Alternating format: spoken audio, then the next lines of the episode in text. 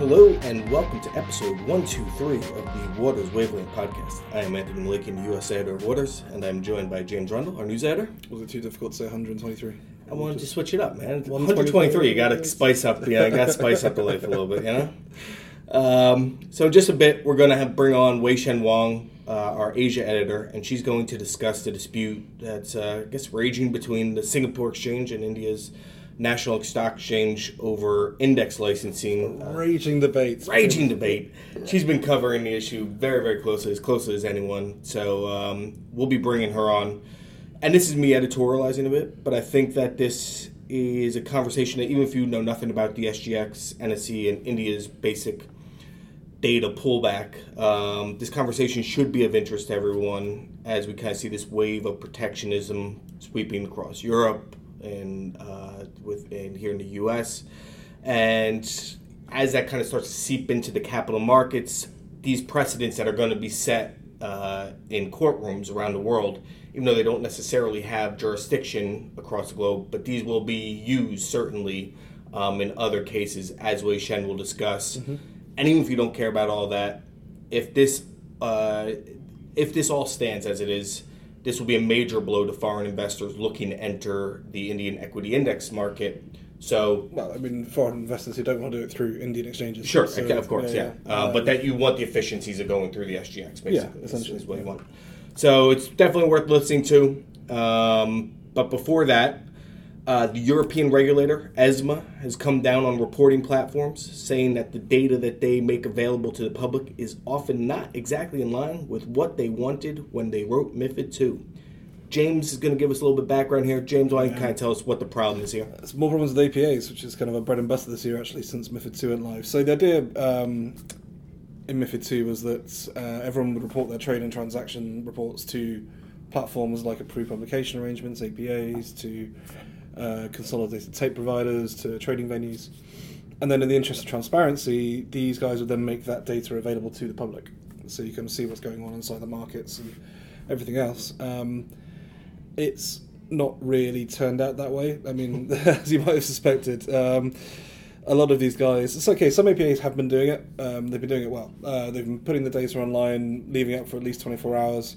Some A P As have been putting it up as like a static image and leaving it up for a few seconds. Um, some A P As have been publishing it only through Bloomberg terminals, which means that obviously if you don't have a twenty thousand dollars subscription, you can't access it.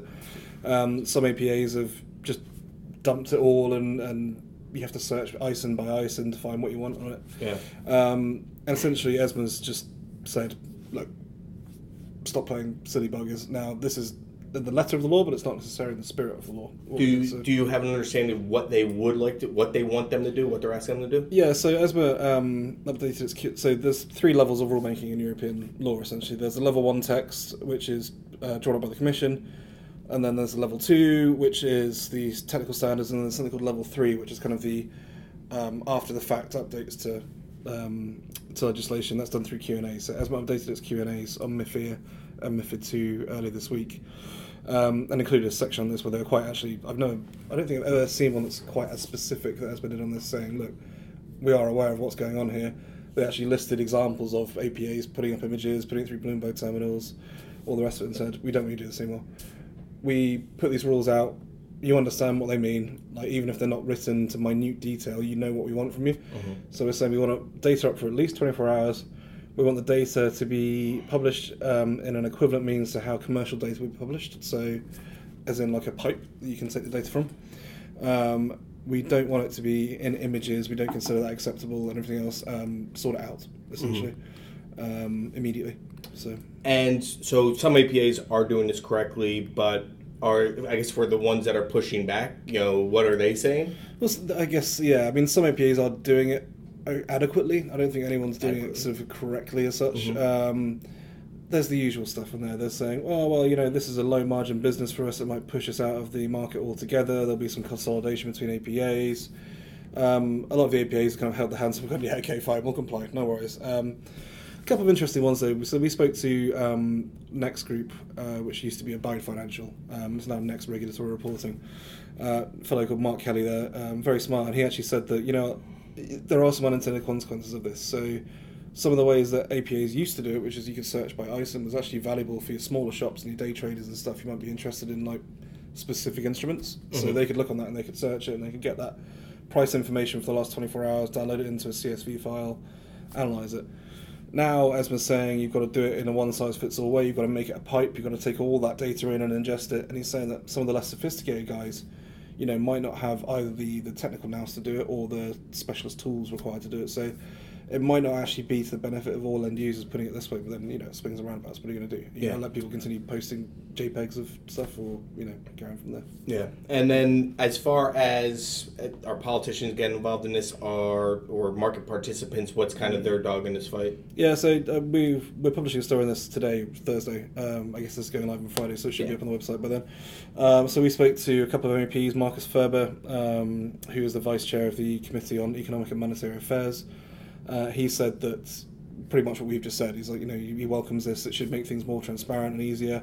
He was quite sort of critical, saying these guys were maybe publishing to the letter of the law, but not necessarily its spirit and that kind mm-hmm. of thing as well. Uh, a couple of market participants I spoke to, um, you know, one guy who's an operations executive just went, yeah, yeah, this is ESMA essentially telling everyone to stop playing silly buggers. Um, and I was like, okay, great. Uh, and he said, look, at the end of the day, these guys will try and get away with whatever they can because sure. it's not profitable for them. Like, there's no commercial interest in them making this data available for free. So why would they invest time and money in having people sort of, you know, cleaning it, putting it in like its categorized ways and everything else? Um, but he said, you know, ESMA's made it very clear what they expect now. And uh, there wasn't a time frame, but you expect ESMA, this being guidance for a regulation that's been out since January third, saying do it now kind of thing. Um, is there something fair to be said that this is regulation working well in some ways in that, all right, put out the guidelines, you have the deadline, everybody starts to hit to it, then you usually have about a good, you know, amount of time that people actually have to go through this. They mm. try and get away with some stuff, push back. That's their job, you know, as, as a market participant, as the regulator to push back. Well, yeah, I mean, we, we, we approached a dozen A P As for comment on this, and the ones who did respond, to which were very few, said that, you know, the regulation was written so loosely that we had to kind of come up with our best guesses of what ESMA wanted. I don't think that anyone in their right mind means put up a JPEG.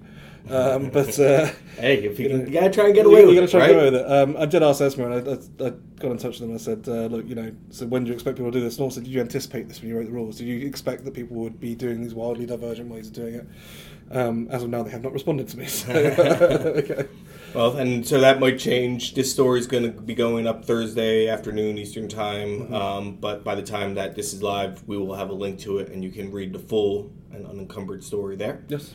Um, all right, so that's good stuff.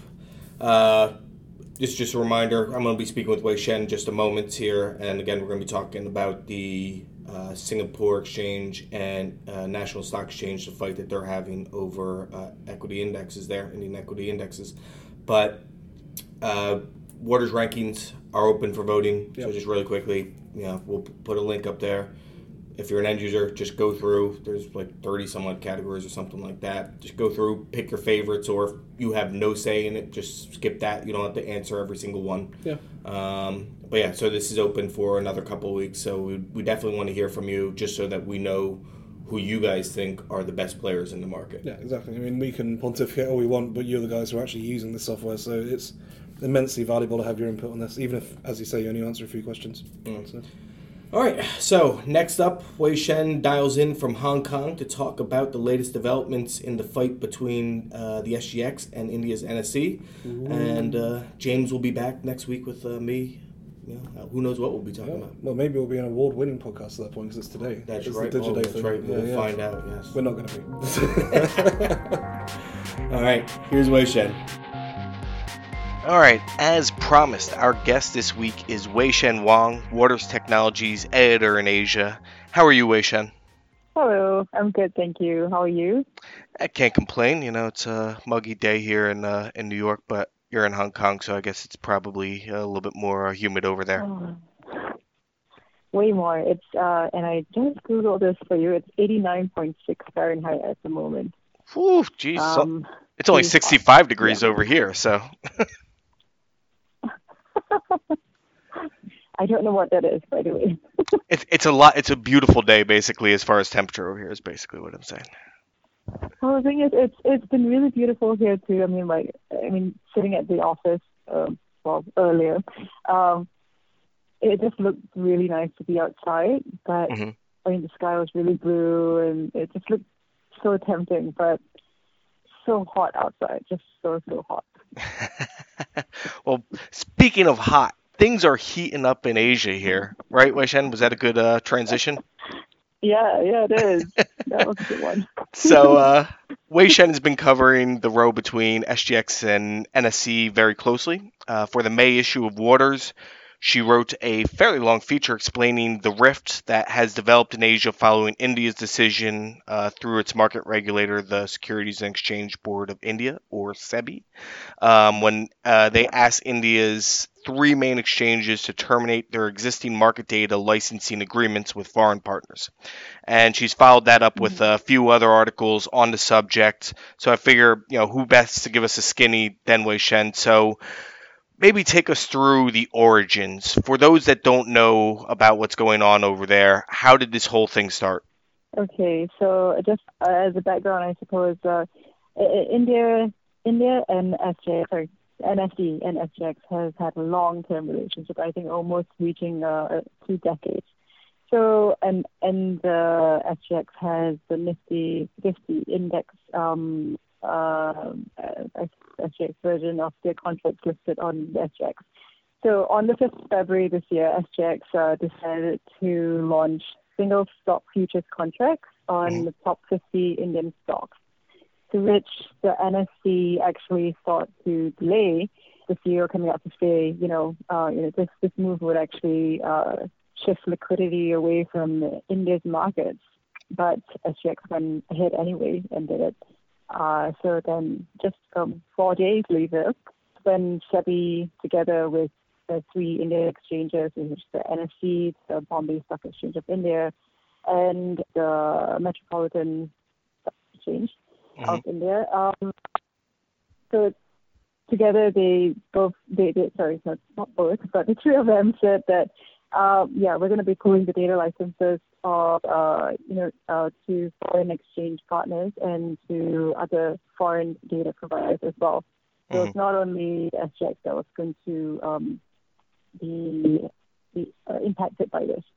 So this would mean that the S G X Nifty fifty contracts would cease to exist in August, and uh, in, in between then, thing, nothing was really done. The single stock futures future contracts were still going ahead because I think, if if uh, I'm not mistaken, there they were using settlement prices, um, the end of day prices for that instead of real time data.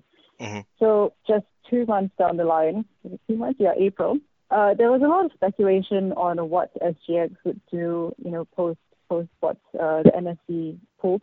Mm-hmm. And a lot of people speculated, a lot of the, the, the uh, yeah, the sources that I spoke to, some of them said that, well, this is just one way for India to, or for the N S E to ask or to increase their, their fees for uh, the, the license, basically. Mm-hmm. Um, I still don't know if that's going to pan out, but or whether the uh, at the moment he feels the same way that he did uh, back then. But anyway, on the eleventh of April, the S G X announced that they they were going to be, oh, sorry, they are going to be launching new Indian equity derivative uh, contracts supposedly on the fourth of June. Okay. And this would allow, in their words, allow investors to seamlessly transition their current Indian management exposure. The immediate reaction from India was Uh, a little bit muted. There was not much said because uh, they said that, oh, they were, they were checking on the the technicalities of uh, what S G X was trying to do. So these new contracts essentially were not um, are, are also using and were are were supposed to be using end of day data, so mm-hmm. reference prices, settlement prices of some of in the uh, indices in in India. Um, okay. It's And that was only about two weeks later, which was on the twenty, twenty-second or twenty-fourth, yeah, twenty-second, I think, that N S E took it to court. Mm-hmm. So they they filed, uh, they applied for an interim injunction with the Bombay High Court to delay the launch the launch of this new feature that S G X is going to do. And now And now it's it's it's getting a little bit messy because the the, the judge could not. Uh, I mean, they, they couldn't come to a conclusion, and the judge basically has now said like, okay, look, you guys go go ahead and you need to go for carry out through um, find find a solution via arbitration. And so the the injunction still applies and will continue to apply up until a solution or a, a result is uh, comes out from the from the arbitration process, which uh, at this point we don't know when that is. Okay. But, but in, in a in a short summary, I think that's a short summary of, of all that has happened so far. Okay. So, and as you know, reading your article, as I understand, I guess the the main point of contention. So the N S C is following its regulators' orders here in some ways. And what they're saying is that the S G X is violating intellectual property law. Is that uh, is that correct to say? Is that kind of the main point of contention here in this injunction? Yes. So, and you wrote in a, an article on May twenty-fourth. It said that the S G X and N S C showdown, it could have roots in a prior suit um, that happened here in the United States. Uh, maybe explain a little bit about that. Yeah. So sometime back in two thousand two, the New York Mercantile Exchange, or um, NYMEX, they sued Intercontinental Exchange, or well, ICE, for using settlement prices in its O T C derivatives contracts. So NYMEX was uh, NYMEX then claimed, uh, you know, that it, it held copyrights in individual settlement prices, and ICE using it was uh, misusing, essentially misusing trademarks for its block contracts. But also, ICE had referenced NYMEX as the exclusive source of settlement prices for um, certain energy futures contracts. Mm-hmm. Okay. So what happened in that case was that the ruling judge basically terminated the lawsuit and said that NYMEX's uh, settlement prices were not copyrightable by law, and and which meant that ICE had not infringed on any copyright or trademarks um, in referencing NYMEX publicly available settlement prices. So, am I then correct in understanding that the that they're going to go that this arbitration process is going to go through? And I'm reading this from a excuse me from a Reuters report, but that they're going to try to resolve this issue by June sixteenth. Is that consistent with what your with your understanding of it? Yes, which is obviously past the date that S G X wanted to launch their futures. I mean, the new futures contracts. Which sure. Is, um, I mean, next Monday on the fourth of June. Yeah. Yeah. Okay. And then I guess taking a step back here, is it from what you understand from the people you speak with, is it fair to say that this initial that the initial decision by the SEBI to pull back its data, that this was in part motivated by, you know, I'll use the word protectionism that we've seen sweep across uh, Europe and the U S, um, and now you have um, India's Prime Minister uh, Narendra uh, Modi is up for re-election next year.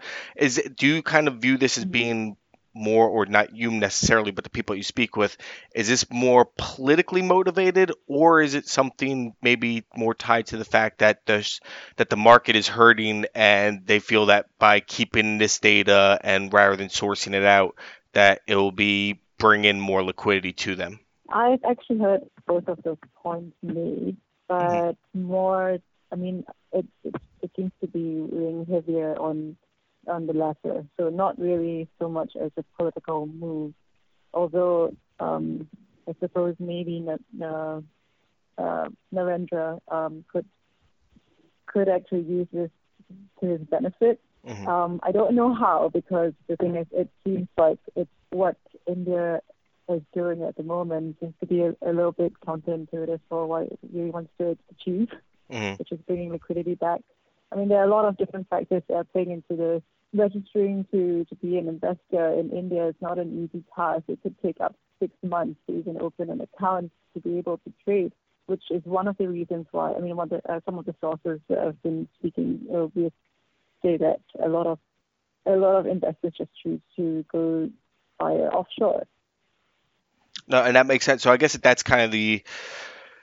that basically what's the push-pull of this is India's hoping to bring in liquidity, but the reason why people have gone through the S G X, through why foreign investors have gone through the S G X to enter the Indian market is that it's just Is, is it fair to say that they're just kind of efficiencies? It's easier to go through S G X rather than trying to register through India directly. Is that is that kind of is that the whole reason why people, why foreign investors at least, are worried about this move, that it will make it more difficult for them to enter the uh, Indian marketplace, and then as such, the unintended consequence for India is that, you know, that foreign investors just will say, okay, We're just not gonna we're not we're not gonna register in India either, so we're just gonna try and find other avenues in Asia to invest our money. I guess is that kind of the unintended consequence? Is that what what the foreign investors are most concerned about there?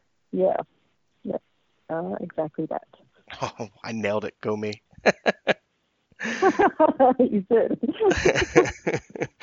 All right. Well, I've been reading all your stories, so I think I have a firm understanding, and we will obviously uh, link to uh, all these features um, uh, and articles uh, that Wei Shen's written.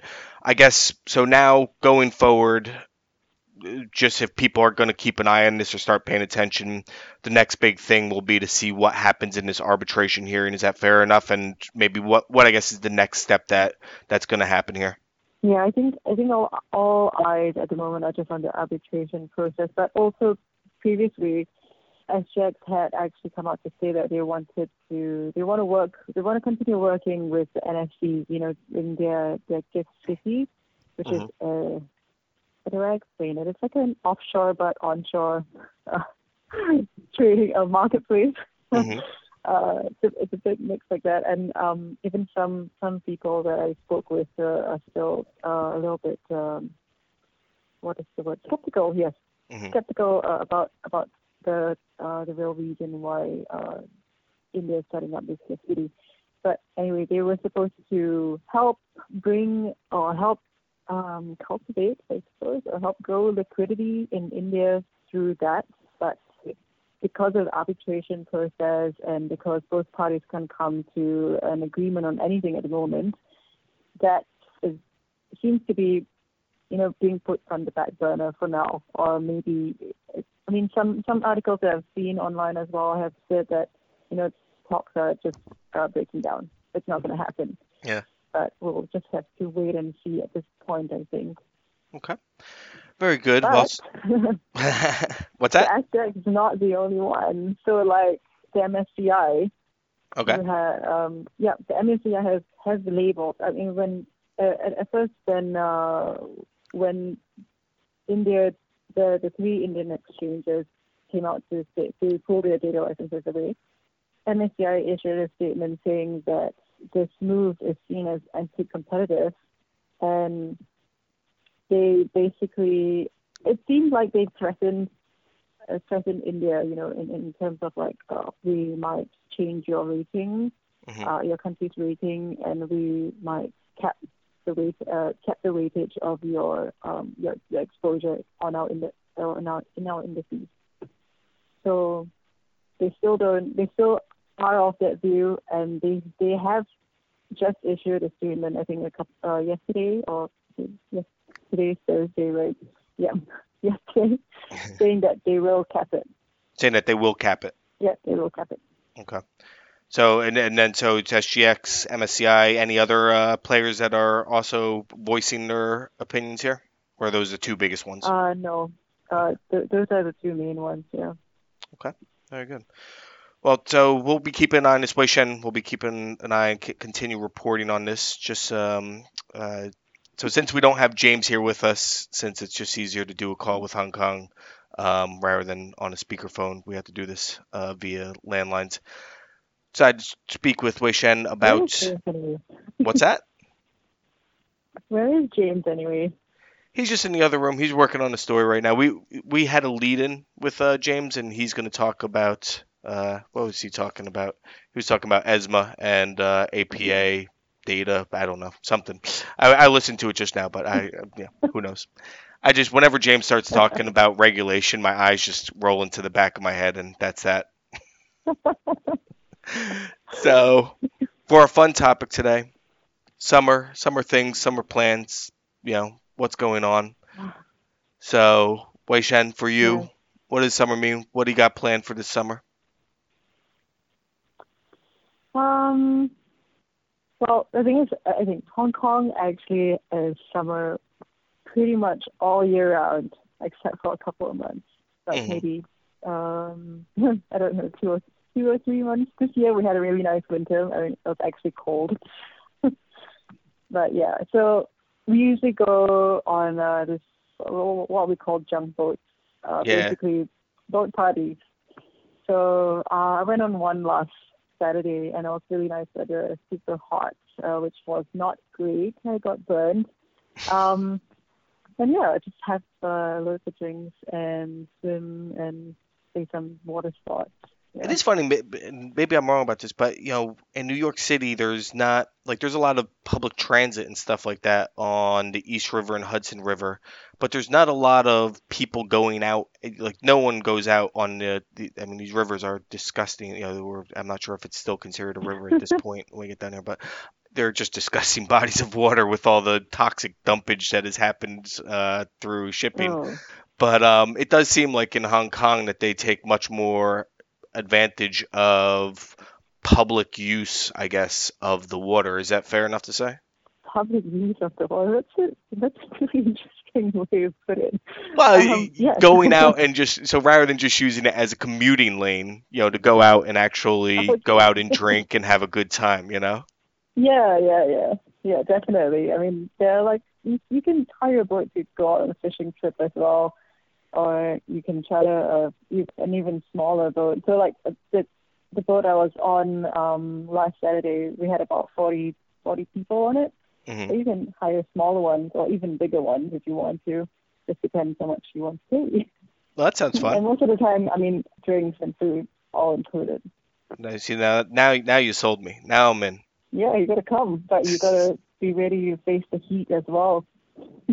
I mean, I'm Armenian, so the sun never really, you know, I don't get burned or anything like that. You know, Armenian and Sicilian, so it's, uh, well, I'm on top of my bald head. My bald head burns to a crisp every single time, first time out in the sun. But then after that, it's uh, it's usually pretty okay.